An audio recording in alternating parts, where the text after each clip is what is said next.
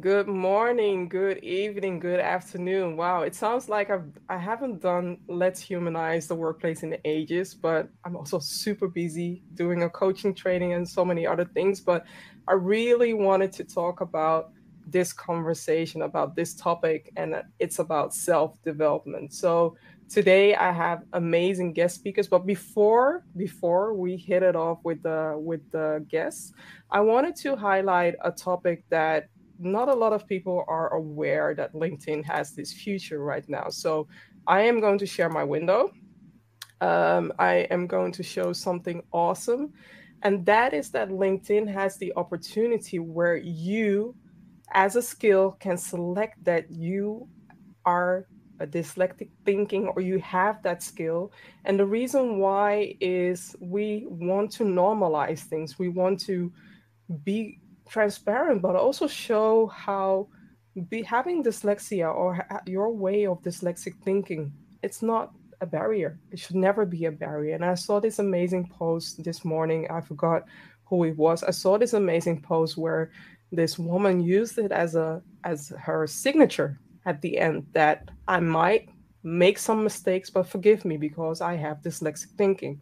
What if instead of torturing somebody for them making a mistake or burning them for them missing a, an eye or a dot or whatever point where it's not the grammar way to do things what if you hold your hand you keep your hand on your heart and say i forgive you but i'm still interested in you. I still want to know more about you. What if you can support that person? Isn't it about the context that that person is sharing? Isn't it about the insight, the text that that person is sharing? And nobody's perfect. In the last few weeks, or definitely during this pandemic, you have seen that everybody's not, there's nobody who's perfect. Maybe Beyonce, but that's a whole nother different conversation that we can have. that's another thing. But besides me tripping on the amazing performance that Beyonce did, that was if you haven't seen it, please watch it on YouTube. It's now my new song that I, I, I go for to get energy. But today, it's about self development. So I am going to introduce all my guests one by one. Um, I'll start first with uh, Stefan. Stefan Tonnen is the VP of HR for EMEA at Insight, and Stefan advocates for people development, diversity and inclusion, technology and sustainable transformational change.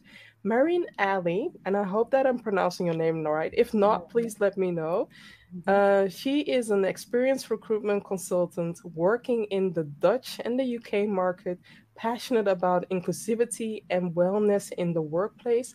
Scott Mason, a dear friend of mine, uh, he is an inspirational speaker with a profound commitment to the idea that every human being matters. Annalie Van Beek is an intercultural trainer and speaker currently based in Amsterdam. Um, and Jared is convinced that organizational culture starts with people. He partners to help organizations and show their how. Welcome, everybody. And I am so excited to have you all here in this panel conversation live on LinkedIn, on so many other platforms as well. But let's start with the first question, Jared. Why do we need to humanize the workplace? Well, I think when you look at what's happened, it's a really good question. I think when you look at what's happened in the world um, it's essential for organizations to accept their employees as a whole. And part of that is accepting all different components that they bring to the organization, not just task oriented. So I think that's why it's really important that organizations need to um, to humanize the work environment. Mm-hmm. Thank you. And Annalie? Yeah, for me, I think um, as someone who's recently gone freelance, I find the work environment is somewhere that we need to feel like we belong. And mm. that can sometimes be a very soft, difficult term to comprehend. Mm-hmm. Um, but if we do have a sense of belonging, that really humanizes the workplace. And we spend so much of our time, maybe not physically in the workspace, but mentally there. Yeah. Um, I think it's essential. I agree. I totally agree. And um, when you see the trend that is happening, where instead of the great resignation, there is a great reshuffle, you see that they all want, they are all asking questions about diversity, equity, and inclusion and belonging. And people are doing their research about the company, but also about the vibe. So thank you for sharing that. Uh, Scott. We are coming out of two years, mm. maybe even a little bit more, of profound transformation. Yeah. They were preceded by technological and communication as well as and and cute kids like that that I just saw. yeah, he just he just wanted to say that's my son by the way. He's and getting older. What I'm talking about is the world that he's going to be living in tomorrow. Before yes. the past two years happened, the rate of change and innovation was already happening. The world, in a sense, particularly from a professional and work perspective, was becoming more and more interconnected and smaller and smaller and smaller. Yet at the same time, for economic growth to occur, markets have to get bigger and bigger and bigger. On that, we have a pandemic where social upheaval has become the norm. How mm-hmm. people are thinking about their lives and what they want and what they expect from the world has dramatically changed. Now, as we step into the future a little bit deeper, those things are coming together. And what that means is that using the word of your underlying theme, amplify, Vivian, mm-hmm. amplification mm-hmm. of everything is going to happen. What does that mean in a new world where people are where the workforce is viewing its role differently. It means it better be human or those businesses that cannot amplify their own humanity are going to be de-amplified yeah. out of competitive ability to market themselves. Yeah. I agree and also what i agree it, it might happen slower but what you what the companies will see or what teams or managers will see or leaders will see is that they are not able to grow faster. They are not able to scale up or they're not able to compete with their competitor. And if you see the differences between the competitor you see that the competitor is offering more humanity than the other. So for which one are you going? And i'm passing the mic to stefan yeah, I, think that Scott is absolutely right. I think that the work work is changing. You know, we mm-hmm. talk a mm-hmm. lot about the future of work, but we also talk about how the, the people itself are changing. Uh, and a lot has to do with the last five, six, seven years that we go more to a digitalized workforce and much more to people that don't necessarily work there. COVID just yeah. accelerated all the things that we're doing right now. And now we need to humanize the workplace because work is changing, our interactions are changing. You know, the way that we do panel discussions now is not live anymore. It's all uh, broadcasters throughout different channels.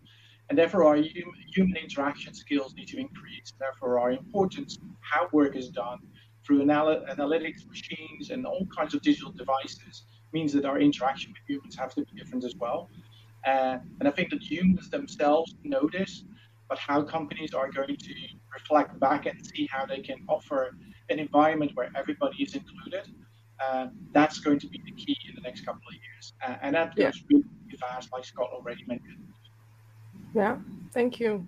I, I, I like also the fact that you are mentioning that we have live panels right now where everything can be done virtually. However, there's there are still panels out there where I see manels. I see a lack of diversity. Let this panel be an inspiration of you that if a mother can connect with so many people and reach out to so many people by just asking for help. Imagine what you, as a big organization, can do if you're asking for help and reaching out the right way. I'm just leaving it there. Marine. Yeah, I think just literally everything that everyone has already mentioned, but the world is moving so fast. And like you mm-hmm. mentioned as well, there are so many companies out there people have so many choices, even though yeah. sometimes it doesn't seem like you have a lot of choices, but you do.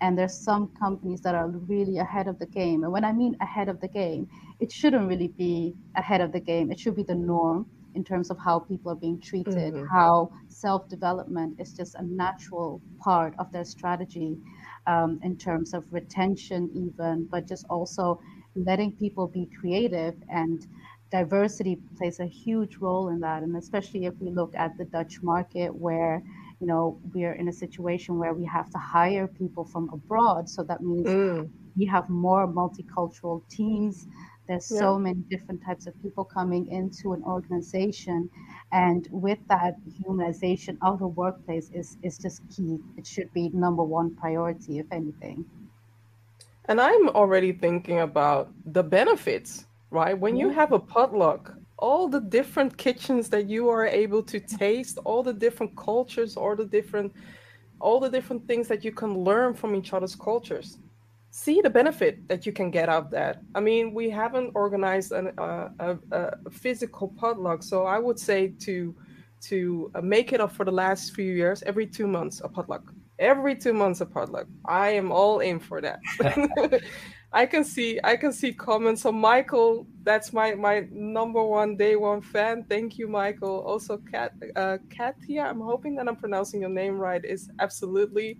Michael was referring to Orlando. Yes, I'm noticing that Orlando is very shy. and Matthew is sharing if we are going to humanize the workplace, will we now allow the workplace to be humanity led or are we only allowing ourselves to be led by productivity? That's a very good question. That's a very good question because i'm seeing different trends. I'm noticing that companies are offering flexibility and companies are not offering flexibility. But that's a whole nother topic. Let's let's go to annalie because today's conversation is about self development. And I wanted to add more context to that. Um, I started in my 20s. I am, will be totally transparent. I'm 41 right now. And when I started my career, I thought that after I finished my studies, that I'm done studying, I'm done developing myself, not realizing how many opportunities I missed because I wasn't connected with a mentor, I did some self development, but not into depth because I felt traumatized after getting my degree, doing so much learning. And now looking back, I wish that I could have said to myself, invest in your self development, be in front of the bus. What what answer do you have to share when it comes to self development, Annalie? I think for me, I've been on a very steep learning curve of self development the last couple of years. Um, and often, sometimes it takes something like bad health, or for mm. me, it was a severe burnout, which I did not recognize. I didn't see the sk- the signs. It was actually my employer who saw it. Mm-hmm. That is for me what led to to really exploring. You know, what makes me happy at work, what gives me energy. It's also quite a Dutch or, or one uh, I hadn't encountered a Dutch idea. What gives you energy at work? Mm-hmm. I thought, well, it gives me a salary. It's okay. but that the last two years, I've really seen the value of the privilege of self development in one way. You know, I had the ability to kind of sit back and be given the support by my employer at the time. Um, so I think a lot of self development is everybody can benefit from it the extent to which we can do it uh, often does depend on our circumstances. Mm-hmm. And True. I I would suggest you know we're all we're always developing. I don't think we've ever we'll ever reach a stage where we're done with learning. At least mm-hmm. not for me personally. Yeah. And I really think that's how we grow. Um, so yeah, it's a never Thank ending. You. Exactly, exactly. And Marine, where where does self development come into play when a candidate um, a candidate is looking for a job? Mm-hmm. What part do you highlight the self development part? So, just first of all, and this is literally 90% of all the candidates I speak to when they're looking for a job, one of the top three things is self development that mm-hmm. they're looking for in a new employer. So, you know, they'll be looking at companies that maybe have a budget um, mm-hmm. or, or have a program, some kind of an academy. Um, you'll be surprised to hear that there are some companies out there that if they do provide them training, that if they were to leave or any circumstances, you get charged for it as an employee. Yeah. Which I think is a bit outrageous, but that's wow. another topic.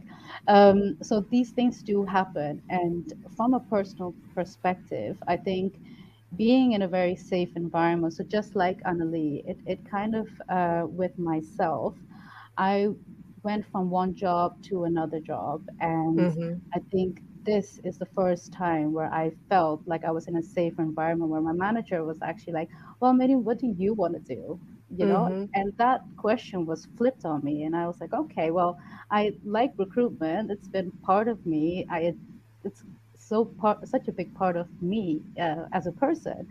Uh, but when I started thinking about it, you know, I was allowed that room to explore yeah. uh, my interests. So I started with volunteering. So that's something I would advise that if you're searching, start with the things that are, you know, things that might interest you first. So start volunteering. And again, you need your manager or your employer's kind of support um, to do that because with myself, my manager was very much on board and very supportive. He gave me the freedom to do that, which led me to this moment sitting with you guys and talking about this topic and this discussion mm-hmm. me trying to advocate and really trying to help our clients as well to diversify their team, but also talk about real potential issues. Because as a recruiter, that's what you do. We talk about very personal journeys of somebody's career. And in a lot of cases, those journeys were not always nice and not always pleasant.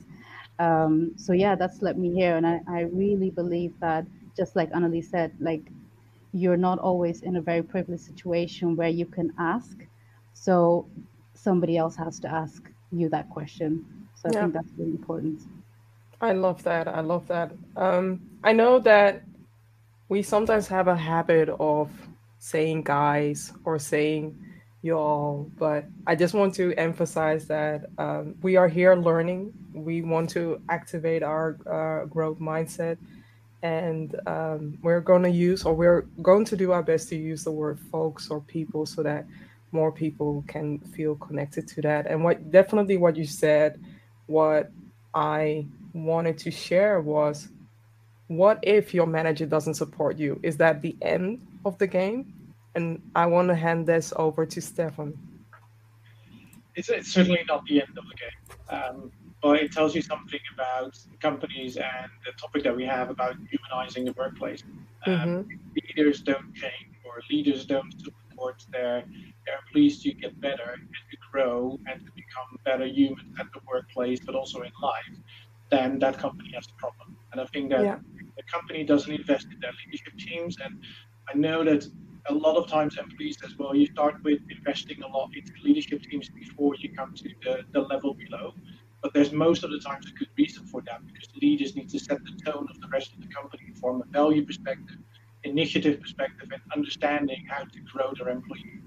Um, so there's a good reason why companies try to do that. But if you have a leader that is not, not supporting you, you really need to ask yourself the question you're working for the right company. And if you cannot go to the leader above that or a leader sideways and ask that question and you get the same response, then you know for sure you're at the wrong company. Um, yeah second thing that I want to bring up in the discussion is as well, as a human being, you need to continue to be curious as well, because yeah. when we hire people, we want to make sure that those people have a growth mindset, or we see potential for somebody that they are able to grow, and you need to push them there. There's many um, occasions that company has built a large L&D platform. They have all the tools out there, but initially the teammates before the, employees need to pick up the tools themselves but there's a little bit of a responsibility to yourself as well, for me, for for a leader, for an employee, to pick up the tools that are there and start getting into the the rhythm of studying, being curious, understanding what the world is all about, because the world is going so fast. You already need to learn what is going to be valid in you know, two, three years from now. You look at how fast the internet goes from you know, internet one to three to web three to metaverse, all those things that are coming, stay interested I'm, I'm a little bit older, a white old man, a privileged guy. I'm in my 50s, but I'm trying to understand what the, what the next thing is that is coming so I can prepare myself to educate the people that are in my team or people around me. Um, so I think that that is important as well. You're not the only one who's lagging. I mean, I'm not doing the TikTok thing. I know that I should, but there are so many other platforms that we should be mm-hmm. on there. And what I really like is that you share what you shared about the availability of using the training that is already in place. But sometimes people feel like they are in Disneyland, the Orlando version, where there are so many options, so many opportunities, and sometimes also all these opportunities are hidden in some kind of secret space where nobody knows where to reach them. And eventually, a company invests in so many different training, but yet not that many people know their way to reach those uh, potential training, which is a shame. Which is a shame. Comes back to cure. Ask the question. Yeah. No matter who you yeah. have to ask, ask the question. Because yeah, I agree. We we in HR invent all those beautiful platforms from an R&D perspective. But if employees are not curious enough to pick those things up or just ask the right question, then you will not grow. And that is in your, your personal life as well. You know, when you go to a bar and you're going to have you know, meet friends and stuff like that. You ask open questions. You want to learn about each other. Do that at work as well. And that's why the topic yeah. humanize at the workplace is so important because you yeah. have a role as an employee as well. We're yeah. you, therefore we all have a role to play. Yeah, I like that. Scott. I'm going to start with a little story that ultimately leads to my feelings about this, which build on something that Steph said a minute ago, um, and that I'm somewhat radical about. Okay, bring when it on. Thank you. When I was mid career, I was an assistant um, counsel for a large government organization, hundreds of millions of dollars in its budget. And mm-hmm. I was sitting before my boss, who was the chief attorney, expressing frustration because everywhere I went, people seemed to be advancing due to mentors that they got or people that were helping them identify the various menus of professional development opportunities and just pushing them in that direction. And no one ever did it for me for a number of reasons. And he looked at me and he said, Scott, you're right. They don't do it for you. They will never do it for you. You will never have a mentor. I'm sorry to tell oh. you, your personality and some characteristics about you are such that is just not going to happen. And for a minute, I was devastated. Actually, for, for longer than a minute, I was devastated. But then he said, Scott, for someone like you, the choice is that you have to be your own mentor. Mm. The company will do so much, but mm-hmm. it's not obligated to do so. Yeah. It's nice if it does. And it's, but it's, even if it does, it's not obligated to do anything for you. And so becoming my own mentor was something that I began to view as a personal responsibility that I had as an employee in that moment. The radicalism comes as I've moved along my path, which is believing that as nice as it is for companies to have that, as much as it is in their own interest to have those programs and support them for everybody, Mm-hmm. Every single human being, every single workplace, whether you're in a position of privilege or not in that workplace, you have something unique to offer. And it is your ethical obligation to bring it out in the world. If the universe has given you a unique platter of gold bars that is what you have to offer that's special and beautiful, and you choose to just turn it back and say, ah, thanks, but no thanks. I'm going to wait till my employer offers me bars of gold instead you're doing an ethical wrong. To this day, I put together a professional development syllabus for myself of things that I need to know in order to develop, especially things that I hate. And I read and I follow them. If other mm-hmm. opportunities come, heck yes, I grab them. And if I were to work for a large organization again, as I did afterwards, I did own that responsibility to try and find them. But I really do feel like humanizing the workplace, particularly from a self development perspective, is aspirational, but it is dependent on us being willing to own humanizing ourselves, treating yeah. ourselves with the full humanity and range of ethical obligations that each of us as individuals, given unique gifts, skills, and experiences, are obligated to bring out into the world. Call me radical. That's who I am. You're not radical, and that's why we are having this conversation about. Um, I wish that I had known that when I was younger, and that's why I'm having this conversation open and clearly because there are so many other things that we can do to sit in front of the bus instead of in the back of the bus when it comes to developing ourselves. Jared. Yeah, I mean, I, I, think humanizing, when I think of like humanizing the workforce and what's already been shared, mm-hmm. the thing that keeps coming to mind for me is community. And all too often, yeah. community is associated with external involvement, mm-hmm. right? Like yeah. outside of work, your community. But I think, as a lot of the panelists mentioned, you know, the world is moving so quickly and those areas are becoming closely aligned. So I think of community being really important. And from a development developmental perspective, certainly if you're at an organization that has all those L&D functionalities, there has to be that drive, kind of what we've all been talking about to engage in those to learn. But I think something that a lot of organizations miss the boat on in terms of encouraging employees and employees themselves actually seeking these out are those employee resource groups. Yeah. I think those employees resource groups allow for you to be a part of that community that I was talking about, where you can talk to people that look like you, that experience some of the same pains and experiences that you experience in your daily walk, not just within work. And then those ERGs can allow people that may not be a member of that ERG to come in and hear and experience what the overall community of the organizational culture would be like. And I think that is a beautiful way to humanize the workforce.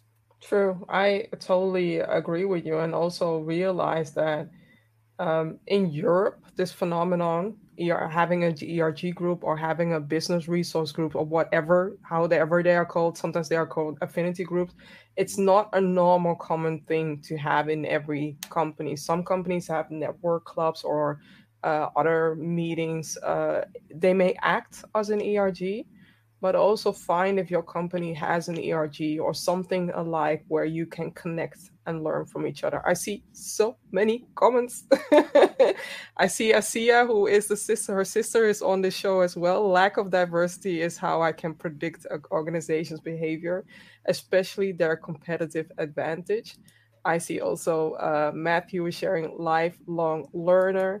I see Asia is sharing uh, self development is so expensive, though, which is why it stings when organizations lack diversity because there is a disproportionate uh, who receives investment in their development. I've always had to invest in my own since organizations I unfortunately work for discouraged the path that I wanted to walk to.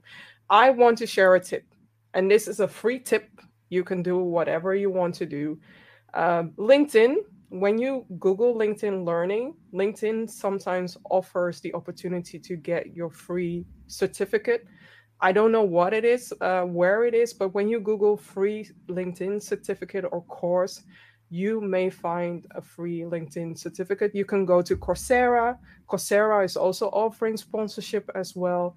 Um, edX, edX is also a good um, a good platform to learn as well.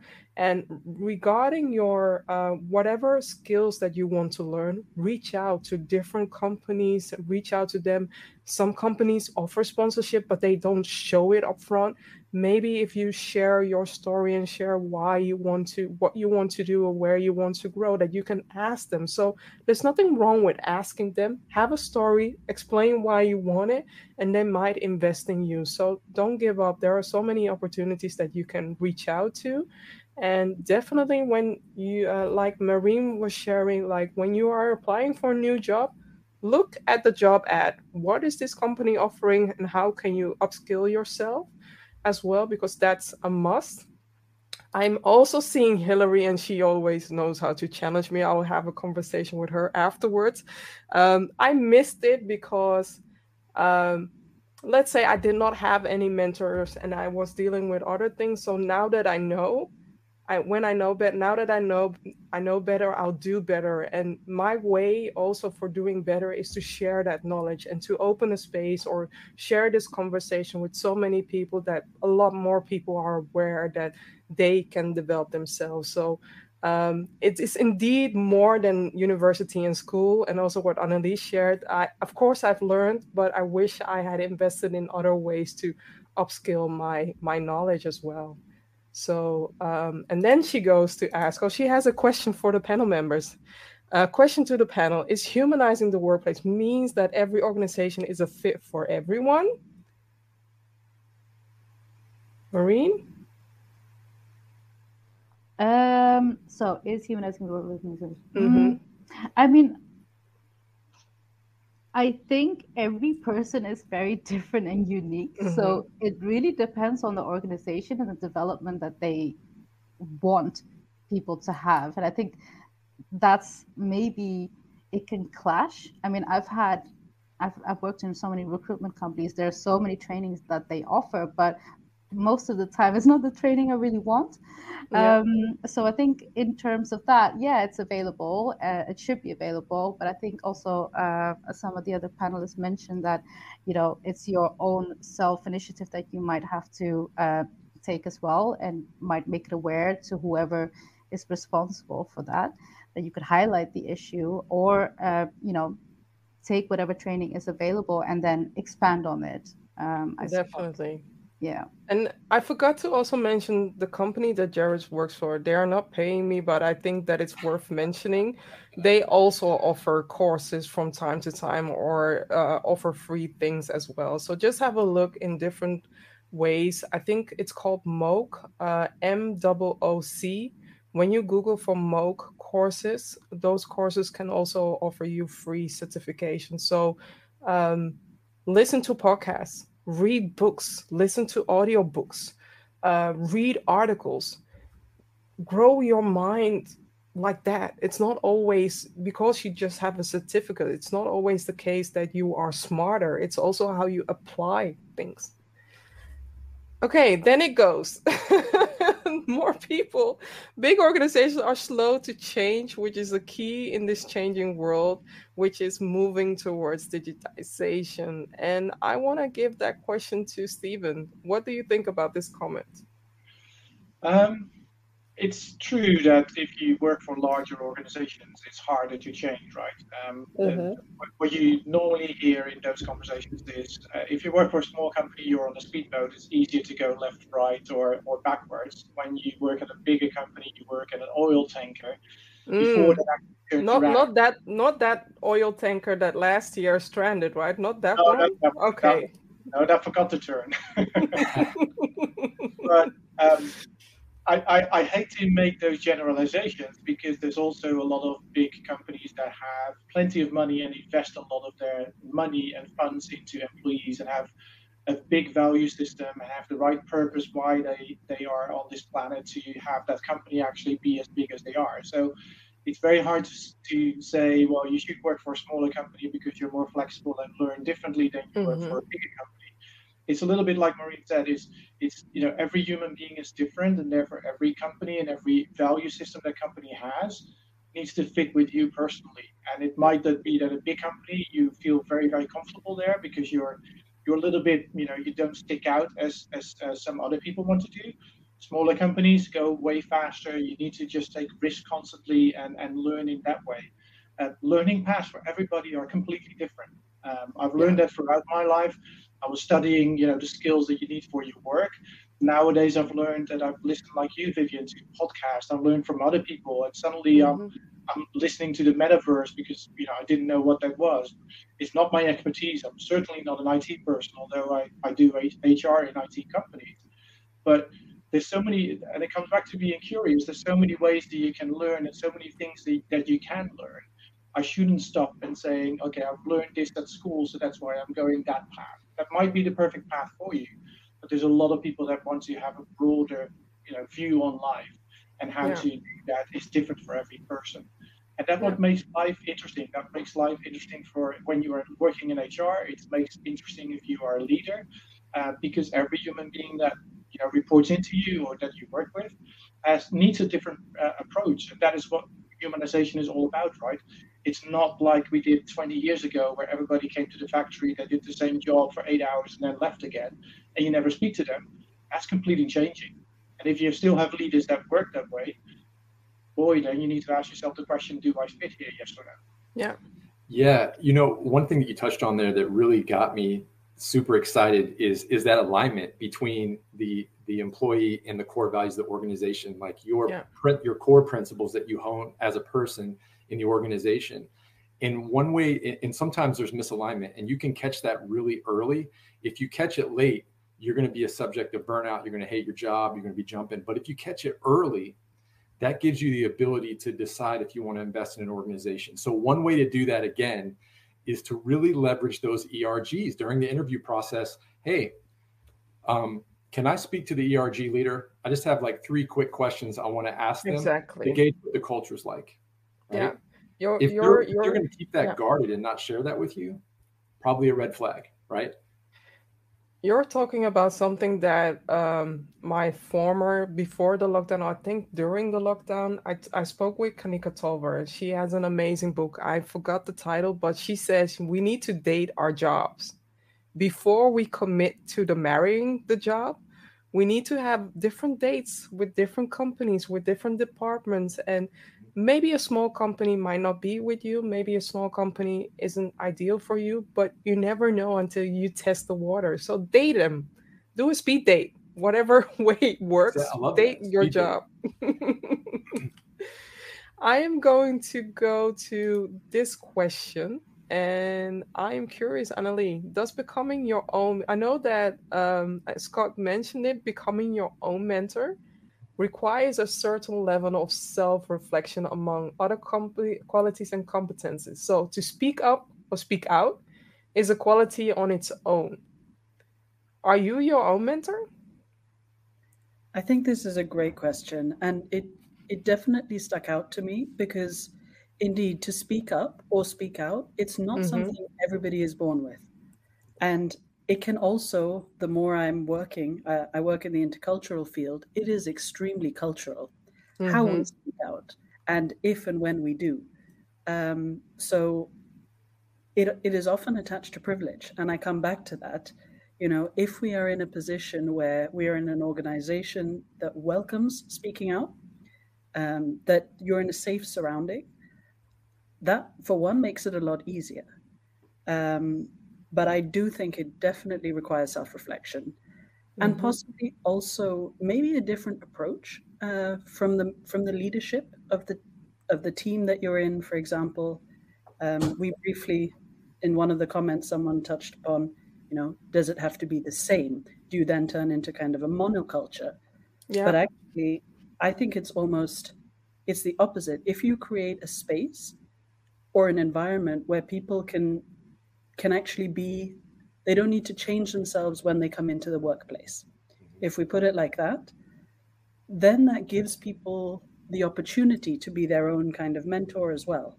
But I think we, as much emphasis, I'm fully behind being a lifelong learner, but we do need to as well think about the responsibility of the organizations to sometimes provide an environment for that. Um, because sometimes culturally, people are not not that they're not able, but they choose not to speak out or speak up in certain situations because it's not what they've been raised to do. It's not correct in quotations in their terms. And that can mean that people do get left behind. Yeah. And I think that is the importance of of seeing people as individuals, especially, you know, we are working more interculturally these days. And diversity is great, but we can't expect to increase diversity and then be surprised when we have diverse opinions and thoughts and things like that in a room. That's the joy of diversity. But I believe that the work is inclusion and belonging. You know, diversity should happen, and of course, we should keep the quotas as long as they're needed. But the work really has to come into making spaces, yeah, inclusive enough that people can um, speak out and I believe stand out is uh, what Robert put in the quote.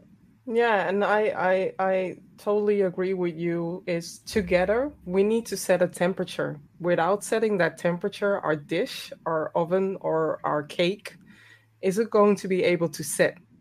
So if we don't agree upon that dish and that temperature, what ideal length, otherwise our cake will not be a cake or it will burn. And that's not what you want in the workplace as well.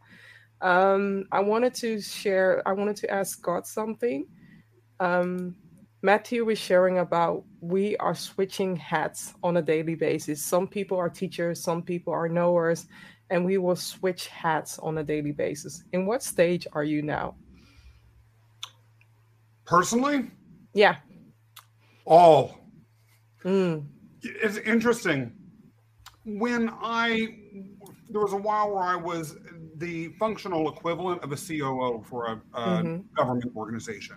And I brought in one of the leaders in my staff into my office, and she was mad because someone else was attempting to mentor her. She said, I'm 41 mm. years old. I'm too old to, to be a mentor. I've learned everything that I need to. I'm I should be mentoring other wow. people. I told her, let's keep it real. I'm higher on the org chart than you are. I'm blown away by how much mentoring I need. The mm-hmm. more I learn, the, the bigger the ocean of my ignorance becomes. Yeah. And I feel like as I attempt to mentor people or become more of a teacher myself, even if it is in how to effectively teach people, I'm blown away by how little I know. In fact, yeah. I think that the most, when it comes to the question that we just had before this um, about self reflection, yeah. as we examine the roles that we are playing being self reflective enough to at least understand that you don't know everything and mm-hmm. that the body of knowledge out in the universe, even if it is just the professional knowledge within our own field, is always so massive that it's impossible, I believe, to approach work from anything um, nearing a sustainable perspective without aggressively keeping on the learner hat forever. In martial arts, black belt is as often as not viewed as the beginning of your real mastery, not the final mastery at all. Think about that in the work world context too. Thank you. Thank you. I see so many other comments. So Piero is sharing, let's humanize the brand, the whole company and not the workplace. I totally agree. Michael shared the book. It, the book is called Career Rehab by Kanika Tolver. Definitely uh, uh, and a good and inspiring book to look at your career in a different way. Jeanette is sharing hi Vivian, hi everybody, hi Annalie as well. Asia is sharing DEI seems to be a trend with historical not so friendly organizations. How can organizations make sure that their intentions are aligned with their action? Is there one let let's keep it at three words. Jared. Three words maximum. Is there one way to ensure that the organization's words align to their action? Um, I, I, mean, I think it's accountability, right? Like from a lot of people talk about the top-down approach and having leaders. Mm-hmm. I know this is more than three words. I, I was just about, about, to beep you. a lot of people talk about the top-down approach. That's important because you have to have leaders to, to show what's important mm-hmm. to them. But I think what often gets brushed over in these conversations is the accountability being a two way street.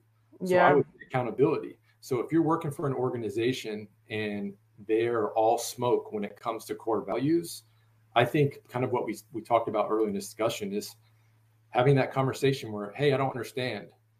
When I was hired on, you said we stood for this, this, and this, but now we're in the community doing this, this, and this. Help me understand.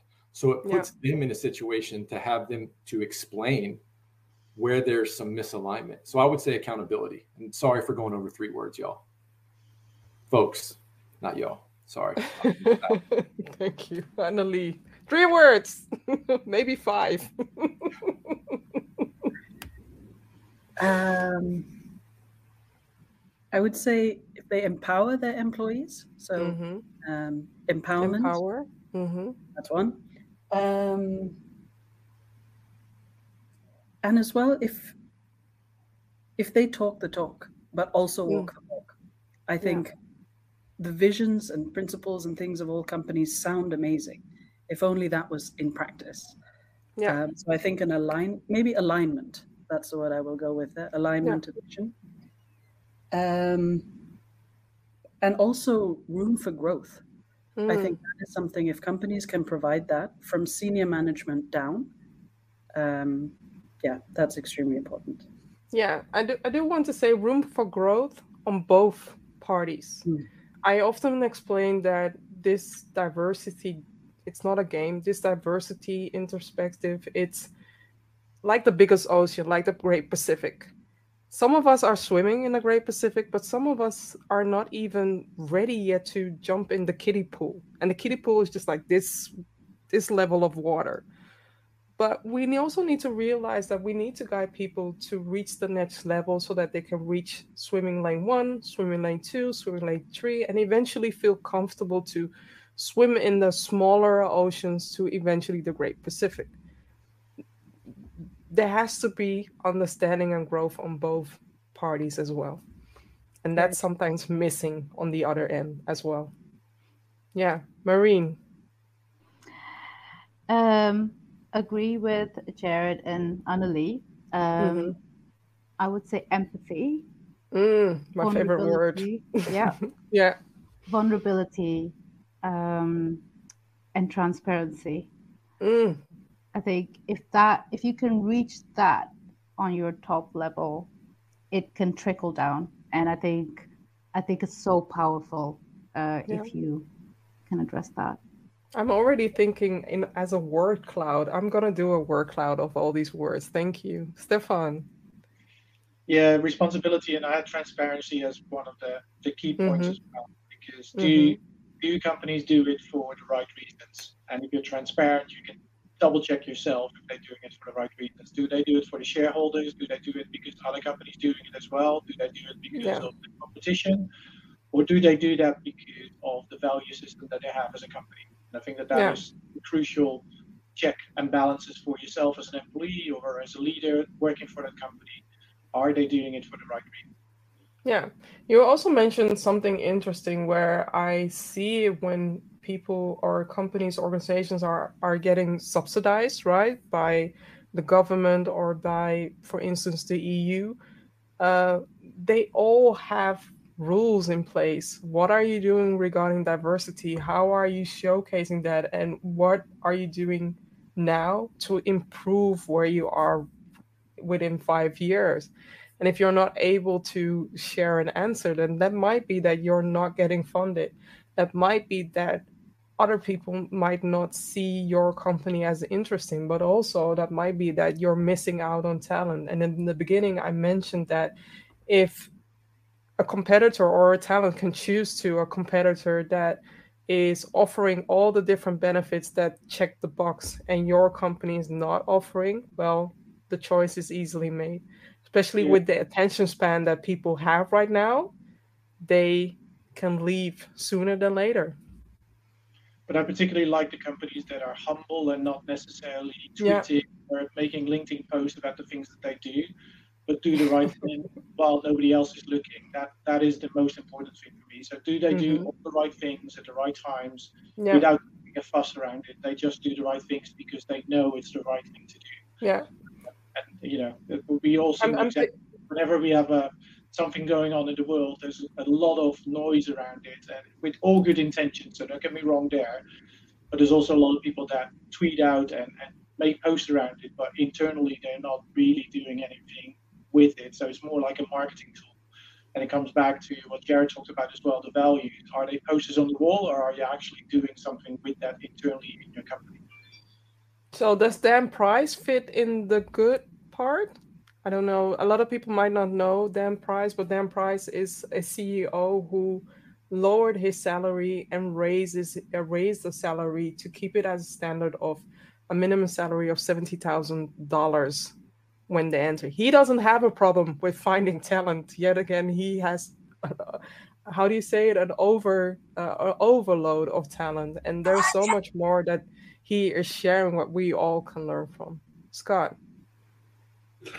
I think the one thing that hasn't been mentioned amongst mm-hmm. the incredible responses so far has simply been to the extent to which the language within the organization, and Vivian, this sort of mm. touches on something that you mentioned earlier, um, is couched in, with regards to DEI is couched in terms of regulatory or other compliance. Yeah. Or whether it is something that is said with genuine um, or, or, or practiced um, without with a sense of uh, boldness or a fearlessness around consequences. If consequences are the things that the organization is attempting to avoid, then to me that's or if the language is principally focused around potential consequences then you can be pretty sure that it is a post facto um, approach that is being forced psychologically upon the company as opposed to one that is proactive. Yeah. Yeah. Sometimes a company will fall. Sometimes a manager will fall department fall right? Even though when we look up and i'm not going to name uh, names but when we look up to all these big names and you eventually see an article in the news saying that oh they slipped up when it comes to diversity but know that when you're dealing with so many people you cannot always get it right. What is important is what you're doing after. How are you coming up from that? Are you learning? Are you applying your growth mindset or are you applying your fixed mindset and say well we need to ban uh, saying gay for instance in a state we need to ban everything and that's why i love um, i'm gonna only say things what i loved about the oscars and that is that part the beginning no I'm, I'm i'm i'm being petty and being salty but there is enough said about the other things, I want to highlight the good things that happen, like Beyonce's performance. Watch that. And the other thing is, yeah, I'm a, I'm a Beyhive fan, so just so you know. But the other thing is also the opening of the Oscars. It was also about embracing being able to say the word gay because I know that Florida has banned that. And that to me, it is closing our minds, our hearts for young people, older people to be able to develop themselves in their new way of becoming. And if that is already written in the law saying that you're not allowed, that's heartbreaking. So thank you all. I mean, so many comments. It's an overload. I want to say thank you to all my amazing panel members. Uh, I know that tonight was a free way of hosting things. I hope that you you got a lot out of it. At least I did. It's always a pleasure and sometimes challenging to host these sessions because I I want to listen instead of hosting, but I really enjoyed the conversation and thank you all for sharing your insights as well. Those who commented via the tweets or via the PM or via LinkedIn or whatever platform. Thank you. And in next two weeks, uh, over two weeks, I'll be hosting a similar conversation with different people, same topic, and I'm looking forward to that. So thank you all. And panel members, please stay. Don't disappear. I'm going to say goodbye to everybody, but please stay. thank you all for joining this conversation. Bye, everybody. Bye-bye. Bye.